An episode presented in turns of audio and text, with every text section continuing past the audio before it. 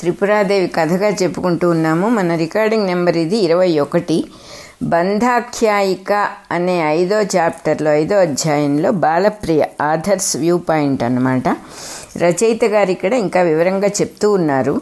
ఏ విషయమైనా కూడా డైరెక్ట్గా చెప్పిన దానికంట కొంచెం విచిత్ర వ్యాఖ్యలతో కొద్దిగా గుప్తంగా చెప్పినప్పుడు అంటే విషయం లోపల దాక్కొని ఉంటుంది. అప్పుడు మనిషికి ఒక ఇంట్రెస్ట్ వస్తుంది. దానికి మన ప్రజెంట్ కాలంలో మనం ఎగ్జాంపుల్ చెప్పుకోవాలంటే నెగటివ్ అడ్వర్టైజ్మెంట్స్ అసలు వాడు ఎందుకు చూపిస్తున్నాడో దేన్ని గురించి చూపిస్తున్నాడో మనకు తెలియదు. టీవీలో చూస్తూ ఉంటాం. ఏమిటి అసలు ఏం చెబుతున్నాడు వీడు అని తెలియదు. చూడగానే ఆశ్చర్యం వేస్తుంది. ఏంటి అర్థం పర్థం లేకుండా ఉంది అనిపిస్తుంది. మళ్ళీ చూపిస్తాడు మళ్ళీ చూపిస్తాడు మళ్ళీ వచ్చిందే వచ్చిందే వచ్చిందే వస్తూ ఉంటుంది. కొన్నిసార్లు నాలుగైదు సార్లు చూడంగానే మనకి దాంట్లో ఏదో ఉంది అని అర్థం అవుతుంది అంటే తెలియని విషయం గురించి మనస్సు ఆకర్షితం అవుతుంది తెలుసుకోవాలనే జిజ్ఞాస దానికి సహజంగా ఉంటుంది. అందుకని ఫస్ట్ అర్థం కాకుండా చెప్పడం అనే నెగటివ్ అడ్వర్టైజ్మెంటు పనిచేస్తుందన్నమాట మనుషుల మీద. పాజిటివ్ అయిపోయి నెగటివ్ అడ్వర్టైజ్మెంట్లోకి వచ్చిన ఇండస్ట్రీలన్నీ కూడా. సో ఇక్కడ అదే చెబుతూ ఉన్నారు. వ్యంగ్యంగా చెప్పిన విచిత్ర వ్యాఖ్యలతో వాక్యాలతో వ్యంగ్యంగా. అంటే సజెస్టివ్ మెథడ్ అని చెప్పి చెబుతున్నారు. లోపల అర్థం ఏదో ఉందని తెలుసు కానీ అర్థం కాదు. ఆ పద్ధతిలో చెప్పినందువల్ల బాగా మనస్సుకు ఎక్కుతుంది మనస్సుకు లోపలికి వెళ్తుంది అనే ఉద్దేశంతో చాలా రకాలుగా సాహిత్యంలో రచయితలు ఇలాంటిది ఈ పద్ధతి పెట్టుకుంటారు. ఆ విషయాన్ని వ్యంగ్య పద్ధతిలో చెప్పినప్పుడు అది సరిగా అర్థం కాక దాని గురించి ఆలోచించటము అనే ప్రాసెస్ మనిషికి మొదలైనప్పుడు అది ఒకప్పుడు అర్థమైతే చాలా సంతోషపడతాడు. ఎందుకంటే తనేదో శ్రమపడి అర్థం చేసుకున్న ఫీలింగ్ ఒకటి ఉంటుంది. ఆ ఫీలింగ్ వల్ల బాగా లోపలికి ఎక్కుతుంది ఇంకా మర్చిపోడు అనమాట అలా కాకుండా వినంగానే అర్థమైపోతే అప్రయత్నంగా అర్థమైపోతే అంత పెద్ద పట్టించుకోం. దాన్ని అంత సీరియస్గా తీసుకోము తర్వాత అంత మళ్ళీ బాగా రిజిస్టర్ అవ్వదు. పై పైనే ఉంటుంది అది సో అట్లా అందుకని ఈ పద్ధతిలో చెప్పింది హేమలేఖ తత్వాన్ని డైరెక్ట్గా చెప్పకుండా కథారూపంలో చెప్పింది అని చెప్పారు ఇక్కడ రచయిత. ఈ కథలో మళ్ళీ వివరంగా చెప్తూ ఉన్నారు ఇక్కడ ఆథరు. నేను అంటే జీవాత్మ అంటే మనమందరం అన్నమాట. మనలో విడిగా ఉన్నటువంటి నేను అనేటటువంటి జీవుడు. ఇది జీవాత్మ కథ. ఇది హేమలేఖ స్టోరీ కాదు. జీవుడుగా దేవుడి నుంచి విడిపోయి వచ్చిన వాడి కథ. శుద్ధ చైతన్యమే జీవాత్మకు తల్లి. అందరి జీవులకు ఎవరు తల్లి అంటే ఆ- శుద్ధ చైతన్య శక్తే అందరి జీవులకి కూడా తల్లి. తల్లి ఒక చెలికత్తనిచ్చిందిట ఒక ఫ్రెండ్ని ఇచ్చింది ఎవరా ఫ్రెండ్ అంటే బుద్ధి అనే ఫ్రెండ్ని ఇచ్చింది మంచి ఫ్రెండ్నిచ్చింది తల్లి. బుద్ధి సహజంగా దాని స్వభావం చాలా శుద్ధం. కానీ సాంగత్య దోషం వల్ల బుద్ధి చెడిపోతుందన్నమాట. బుద్ధికి ఒక స్నేహితురాలు ఉంది దాని పేరు శూన్య. శూన్య అంటే అజ్ఞానం అన్నమాట. అజ్ఞాన స్వరూపమైన స్నేహితురాలుంది బుద్ధికి. దాంతో ఏమవుతుంది? అజ్ఞానంతో కూడిన బుద్ధి తను కూడా అజ్ఞానంలో పడిపోతుంది అని చెప్తూ ఉన్నారు. ఈ ఈ శూన్య వల్ల అజ్ఞానం వల్ల బుద్ధి కాస్త అజ్ఞానమయం అయిపోయింది. ఆ అజ్ఞానంతో కూడిన బుద్ధిని అనుసరించాడు జీవుడు కాస్త. జీవుడు ఏం చేశాడు?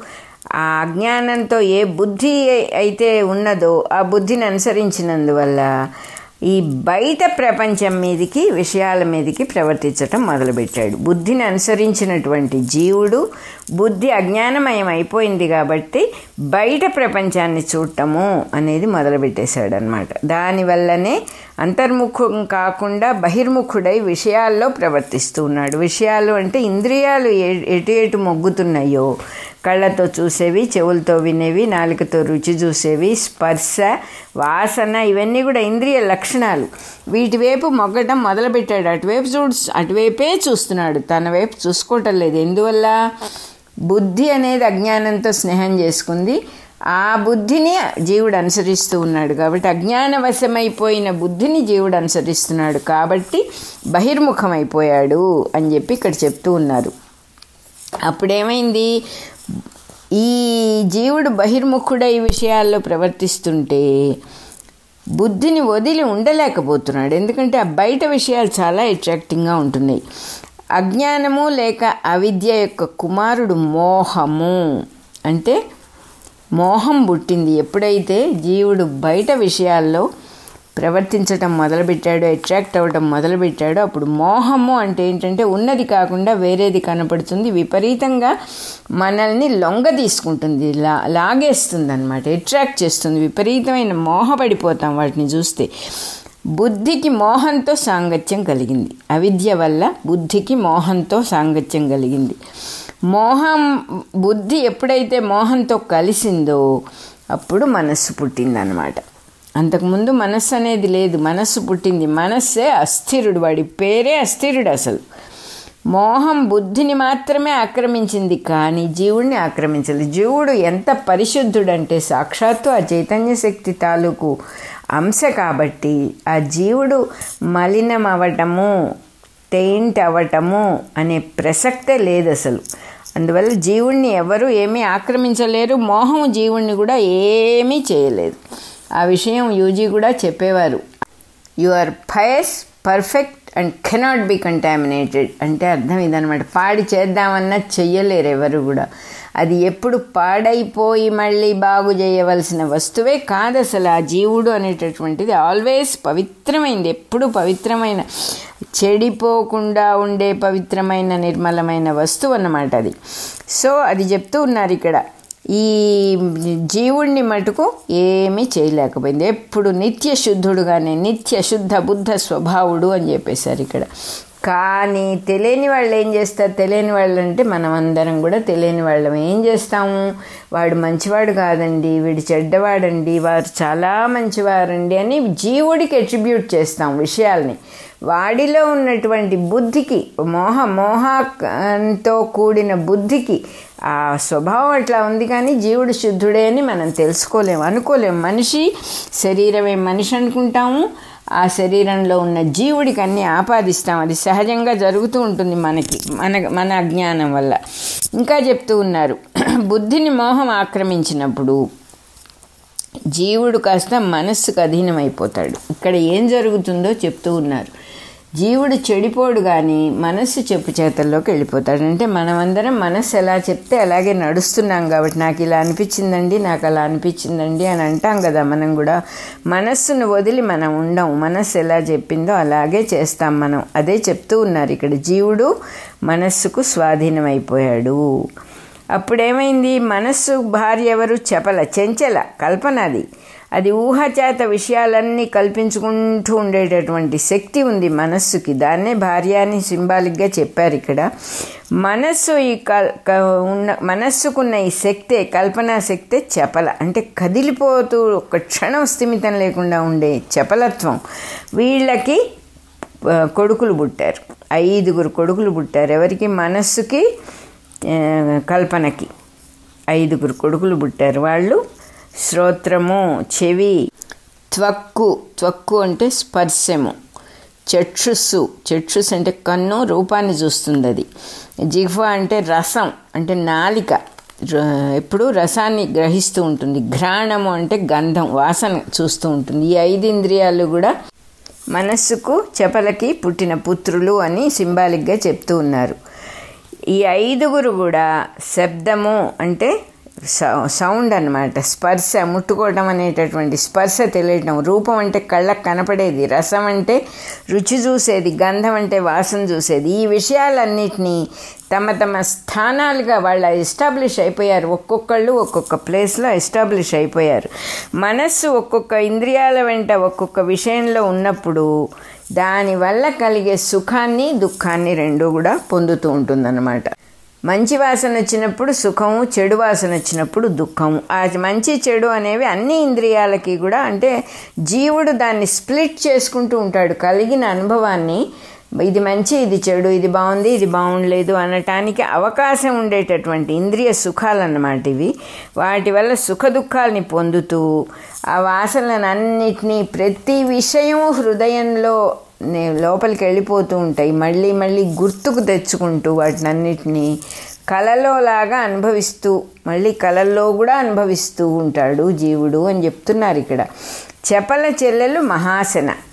చెపలకి ఇంకో చెల్లెలు ఉంది చెపలంటే మనస్సుకు భార్య. ఇంకొక చెల్లెలు ఉంది అది మహాసన అంటే కామం అంటే పెద్ద ఆహారం కావాలి. దానికి సామాన్యంగా చల్లారదు. ఏదో కాస్త కాఫీయో టీయో పోసి లేకపోతే ఓ స్వీట్ పెడితే చల్లారేది కాదు అది ఇంకొక దేహం కావాలి దానికి. కామము అంటే ఇంకొక దేహాన్ని వాడుకొని తృప్తి పడాలి అది ఆ మహాసన పైగా తృప్తి పడదు. దానికి ఇచ్చిన కొద్దీ అగ్నిలో ఆజ్యం పోసినట్టుగా దాని కామం పెరుగుతూ ఉండు. ఇచ్చిన కొద్దీ పెరుగుతుంది. దాన్ని జాగ్రత్తగా ముందరే చూసుకొని కొద్దిగా కంట్రోల్ చేసుకోవాల్సిందే. అదొక్కటే మెథడ్ తప్ప. దాన్ని ఫోన్లో ఇది ఒక్కసారికి తీర్చుకుందాం అనే బా పద్ధతిలో వెళ్తూ ఉంటే అది బాటంలెస్ పిట్ మహాసన అంటే అర్థం అది. పెద్ద ఆహారం కావాలి. ఎంత ఆహారం ఇచ్చినా ఇంకా అడుగుతూనే ఉంటుంది అనే దానికి ఐదుగురు కొడుకులు మనస్సు కూడా పరిగెత్తి అస్థిరుడు కూడా వెళ్ళి ఎన్ని సమకూర్చినా మహాసన ఆకలి తీరట్లేదని హేమలేఖ మన కథలో చెప్పింది. అంటే ఐదు ఇంద్రియాలతో అన్నీ ఆకర్షించుకుంటూ ఈ మనస్సు ఎంత తిరిగి ఎన్ని చేసినా ఆ మహాసనకి ఇంకా ఇంకా ఇంకా ఇంకా కావాలని అనిపిస్తోంది. మహాసన అస్థిరుడి కంటే మనస్సుకి రెండో భార్య. ఆ రెండో భార్య వల్ల ఇద్దరు కొడుకులు పుట్టారు మనస్సుకి అని చెప్పారు. ఇట్లా కథగా చేస్తే మర్చిపోకుండా ఉంటారు కాబట్టి. అది క్రోధము లోభము. క్రోధము అంటే అది ఒక జ్వాల. లోపల మంట మనకి ఎవరి ఎవడు క్రోధాన్ని పొందుతాడో వాడికి మంట పుడుతుంది అవతల వాళ్ళకి మంట పుట్టేదాకా వాడు ఊరుకోడు. జ్వాల క్రోధము జ్వాలాముఖుట్ట దాని పేరు. క్రోధం అగ్ని జ్వాలలాగా ప్రజ్వలించి మనస్సుని తప్పింపజేసేస్తుంది. అగ్నిలాగా మంటలాగా మండిచ్చి మనము చెబుతాం ఒళ్ళు మండిపోతుందండి అంటాం అనేక విషయాల్లో. ఆ త మన్ని తప్పింపజేస్తుంది అవతల వాళ్ళకు కూడా అది ఇన్ఫ్లిక్ట్ చేస్తుంది. అట్లాగే లోభము అనేటటువంటిది నింద్య వృత్తుడు లోభం ఉన్నటువంటి వాడు ధృతరాష్ట్రుడిలాగా పాప ప్రవర్తన కలవాడవుతాడు. లోభం అంటే ఏంటంటే నాకుండాలి ఇంకెవరికీ ఉండకూడదు. నీకుండాలి వరకు ఓకే. ఇంకెవరికీ ఉండకూడదు అనేది ఇక్కడ బాధ పెడుతుందన్నమాట. ధృతరాష్ట్రుడే అయిపోతాడని చెప్పి చెబుతున్నారు ఊళ్ళో వాళ్ళందరి చేత లోకం చేత తిట్టించుకుంటాడు వాడు నిందించబడతాడు. చీ అని చీ కొడతారు లోకంలో జనం అందరు అటువంటి వాడిని లోభం గలవాడిని క్రోధ లోభాల చేత మనస్సే కాకుండా బుద్ధి జీవుడు కూడా దుఃఖంతో మూర్ఛ పొందినట్టుగా ఉన్నారు. అని చెప్పి చెప్పారు. ఇక ఇంకా క్రోధ లోభాలు కనుక వచ్చినాయంటే ఇంకా వాడికి ఆ జీవుడికి సుఖం ఉండే మాటే లేదు. మనస్సు కామానికి వశమై కర్మవశంలో శరీరాన్ని పొందుతుంది. శరీరం ఎట్లా వస్తుంది అంటే చెప్తూ ఉన్నారు. ఇక్కడ కామానికి వశమైనప్పుడు అది ఎండ్లెస్ కాబట్టి దాని కోరిక తీర్చలేం కాబట్టి మళ్ళీ మళ్ళీ పుట్టి మళ్ళీ మళ్ళీ దేహాలు ధరించి దాన్ని తృప్తిపరచడానికి ట్రై చేస్తూ శరీరాన్ని పొందుతాడు జీవుడు అని చెప్పారు. పది ద్వా ఆ శరీరం అంటే ఏమిటి? పది ద్వారాలున్న పురం. ఒక నగరం. రెండు క రెండు కళ్ళు రెండు చెవులు రెండు ముక్కులు ఆరైనాయి ఎక్కడికి?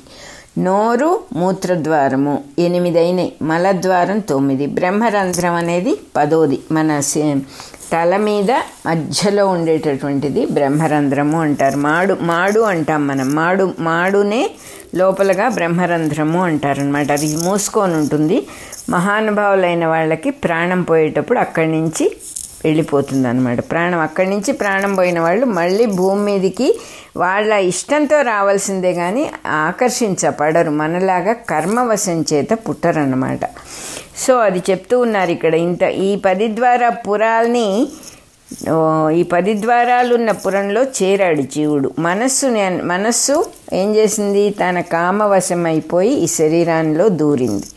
మన అంటే శరీరం లేకపోతే కర్మ లేదుగా. శరీరం లేకపోతే కర్మానుభవమే లేదు అసలు ఈ పనికి ఫలితం అనేదే లేదు అసలు ఆ క- ఏదైనా అనుభవించాలి అంటే దేహం కావాలి. మనస్సు చెప్పిన ప్రకారం బుద్ధి జీవుడు కూడా ఒక శరీరాన్ని నుంచి ఇంకో శరీరానికి మారుతూ ఉన్నారు. ఒక శరీరం జీర్ణం అయిపోతే ఇంకో శరీరం.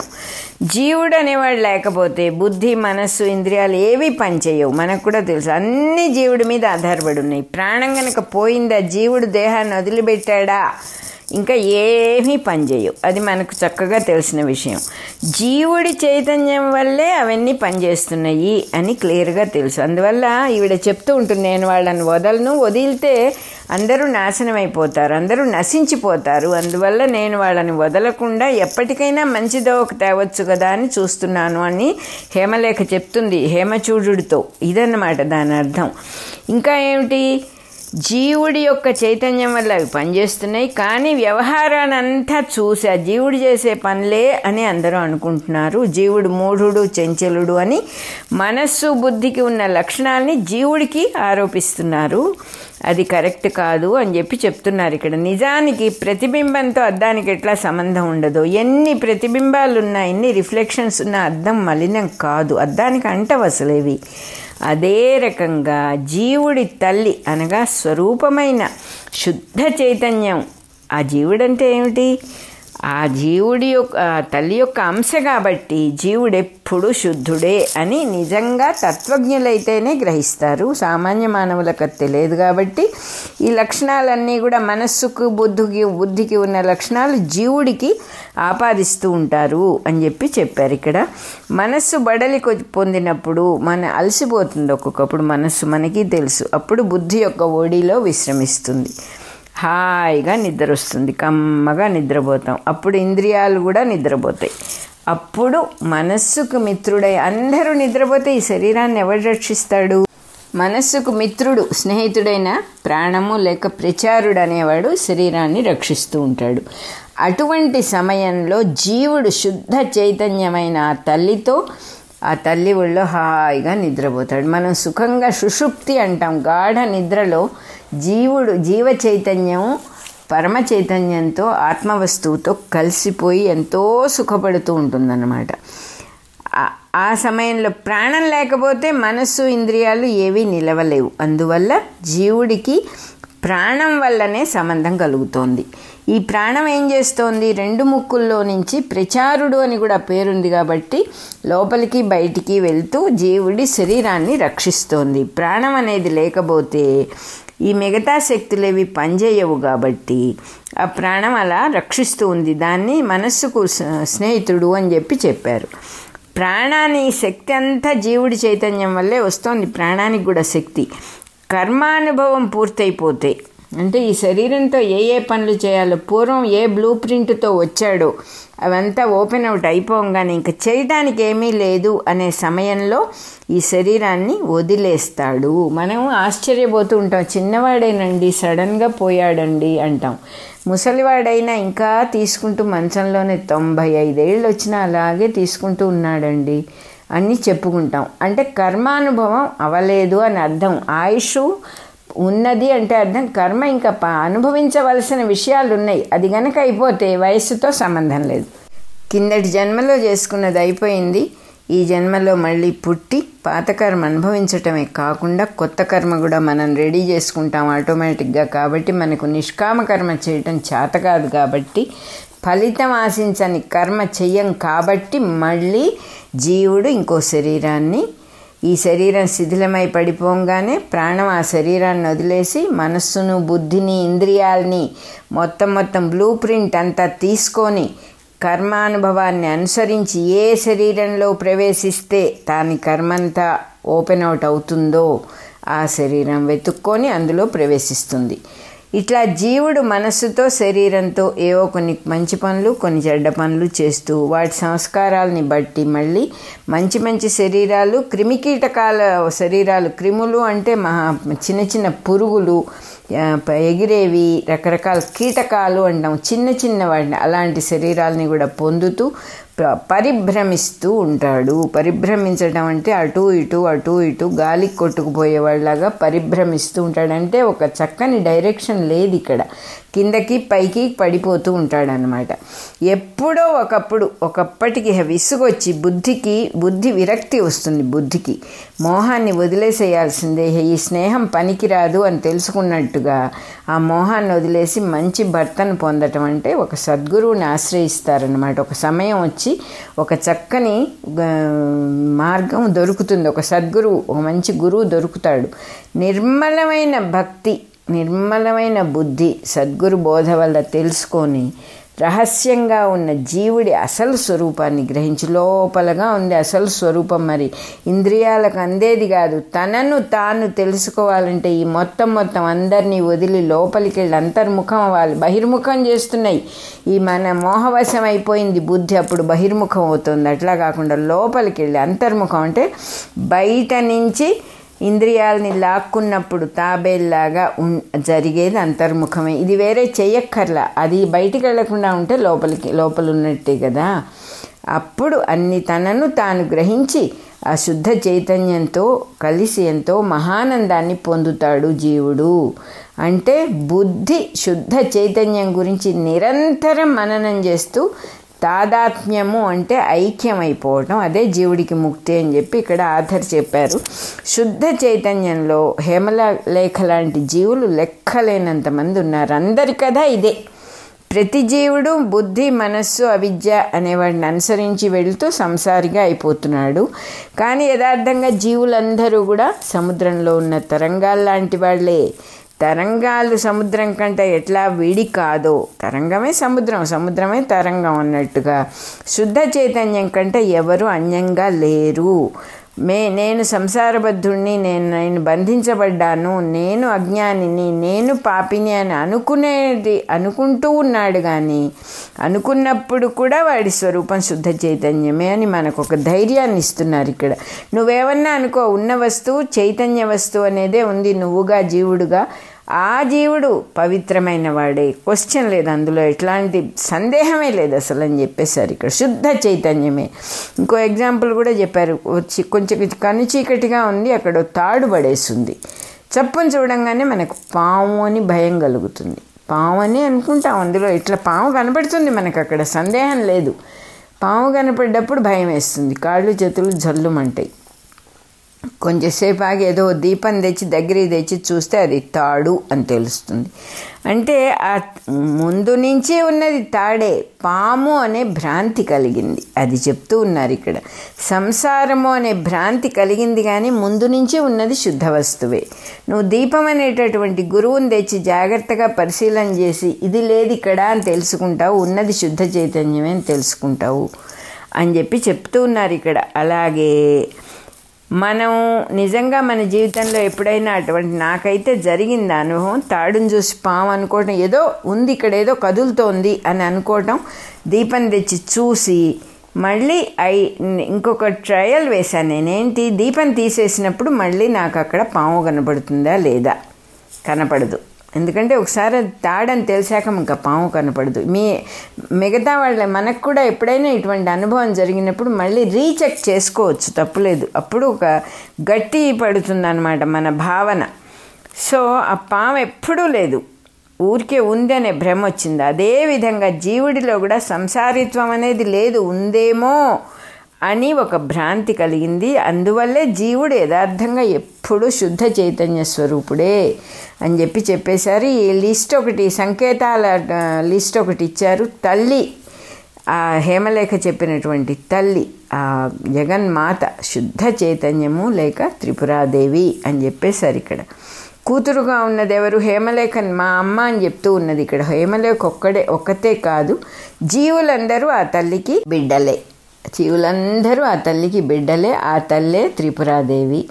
ఆ తల్లి ఒక చెలికత్తెనిచ్చింది జీవులందరికీ అంటే అది బుద్ధి. ప్రతి వారికి ఒక బుద్ధి అనేది లోపల ఉంటుంది. ఆ బుద్ధికి స్నేహితురాలు శూన్య. ఎప్పుడైతే భూమి మీద ఒక పుట్టడం అనేది జరిగిందో ఆ బుద్ధి అనే దానికి ఒక స్నేహితురాలు అవిద్య అనేది తప్పదు. ఎందుకంటే నేను సాక్షాత్తు పరబ్రహ్మ వస్తువునే అనుకున్నవాడు దేహం ధరించడు. బుద్ధి అజ్ఞానవశం అయితేనే దేహం ధరిస్తాడు. సో బుద్ధి స్నేహితురాలు అవిద్య. శూన్య యొక్క కొడుకు మోహము. ఆ అవిద్యకు ఒక కొడుకున్నాడు వాడు మహామోహుడు. బుద్ధి కాస్త ఆ మహామోహుడిని పెళ్ళి చేసుకుంది.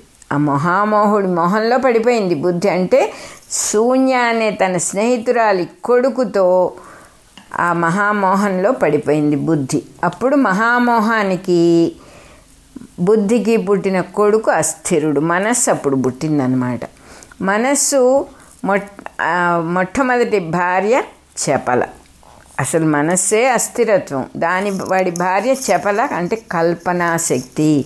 ఇక్కడ కూర్చొని ఎన్ని కల్పనలైనా చేస్తాం మనం. అమెరికాలో వెళ్ళిపోతాం దేవలోకం వెళ్ళిపోతాం. ఇంకా ఇది అది అని చెప్పడానికి వీలేదు ఒక ఊహ ఓ ఊహాలోకము కల్పనా శక్తి అనేది చెంచల మనస్సుకు భార్య అని సింబాలిక్గా ఇక్కడ చెప్పారు. మనస్సు యొక్క మొదటి భార్య చపల కల్పన కల్పనా శక్తి. మనస్సుకు చెపల వల్ల కొడుకులు పుట్టారు. అంటే ఒక్కొక్కటి ఎలా డెవలప్ అయిందో కథలాగా చెప్పుకొస్తున్నారు. ఆ కొడుకులు ఐదుగురు మన ఇంద్రియాలు అనమాట సెన్సెస్ ఐదు సెన్సెస్. చెపలకు చెల్లెలు ఉంది అది మహాసన. అంటే దానికి ఆకలి ఎప్పుడూ తీరదు. అది కామం అన్నమాట. మనస్సుకు రెండో భార్య. చెపల చెల్లెల్ని కూడా పెళ్ళి చేసుకుంది మనస్సు. సో మనస్సు రెండో భార్య చెపల. ఆ రెండో భార్య వల్ల ఇద్దరు కొడుకులు పుట్టారు. క్రోధము లోభము. పది ద్వారాలున్న శరీ పురం ఏమిటంటే శరీరము. అస్థిరుడి యొక్క మనస్సు యొక్క ప్రియమిత్రుడు పురాన్ని రక్షించేవాడు ప్రచారుడు లేక ప్రాణము అని చెప్పారు ఇక్కడ. మంచి భర్తను పొందటము అంటే సద్గురువుని ఆశ్రయించటమే అని చెప్పి క్లియర్గా చెప్తూ ఉన్నారు.